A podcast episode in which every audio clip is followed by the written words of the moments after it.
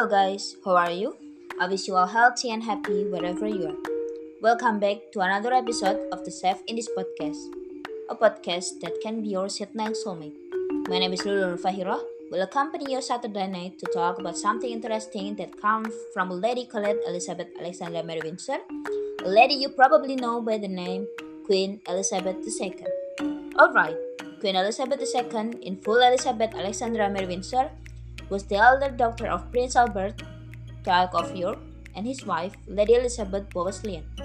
She was born in London on 21st April 1926 and was known as Lilibet when she was little.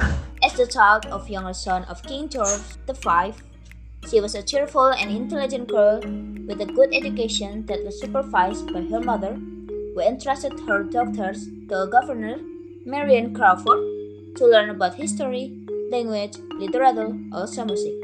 Elizabeth Alexandra Mary Windsor was never meant to be queen. Did you guys know the reason? It's because neither Elizabeth's father nor mother was on the throne when she was born, nor were they directly in line to the throne.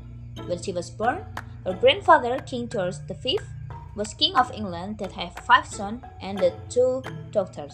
His second son was Elizabeth's father. Next in line to the throne in the event of King George V's death would be his first son, Edward. And so it was.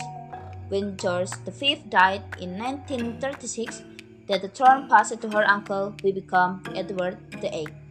But his tenure didn't last for long because there was strong opposition to the new king's relationship with an American lady, Wallis Simpson, who had already divorced one man. Instead of leaving her, he left the monarchy and passed the throne to his brother, Elizabeth's father. With her father's coronation as a king, Elizabeth became the heiress at the age of 10. She received the title of Her Majesty Princess Elizabeth and officially became the heir to the British throne. In July 1939, Elizabeth met Prince Philip for the first time and fell in love immediately during the visit to the British Royal Naval College. In 1946, Prince Philip returned from his studies in Pacific War, then ventured to meet King George VI to ask permission for marrying Elizabeth. However, King George didn't immediately agree to the proposal. After waiting for a year, Elizabeth and Prince Philip officially announced their engagement on 9 July 1947, which was followed by a wedding on 20 November 1947 at Westminster Abbey. King George VI bestowed the title Duke of Edinburgh on Prince Philip. Meanwhile, Elizabeth received the title of Duchess of Edinburgh. So, from her marriage to Prince Philip, Queen Elizabeth II was blessed with four children, namely King Charles III, Prince Royal Anne, Prince Andrew, Duke of York, and Prince Edward. As a young woman, Elizabeth got married and she enjoyed life out of the spotlight in Malta with her new husband, Prince Philip. But on the other hand, after 15 years on the throne, her father had been unwell for several years, and right in 1952, he died of a blood clot when Elizabeth was only a couple of months away from her 26th birthday. Elizabeth was in Kenya at the time and heard about her father's death in the local news. In an instant, all eyes were on her, on this 25 years old girl. Elizabeth officially became Queen of England, succeeding her father's throne. At her coronation in 1953, she became the most famous woman in the country and one of the most famous women in the entire world.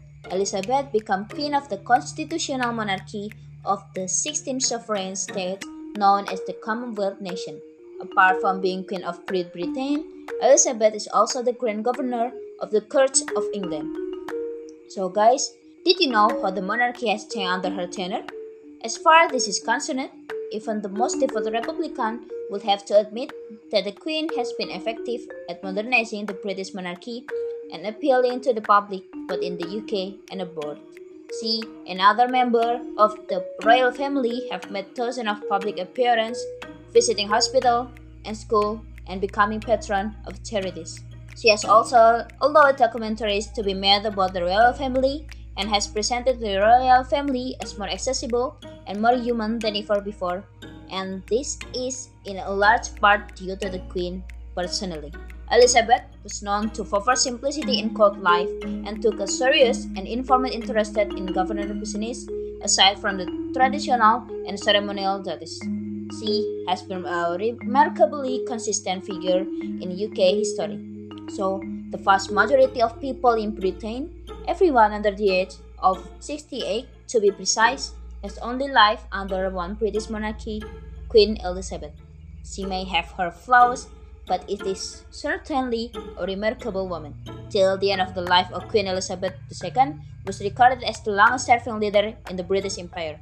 After 17 years in power, Queen Elizabeth II's throne came to the end when she died on September 8, 2022.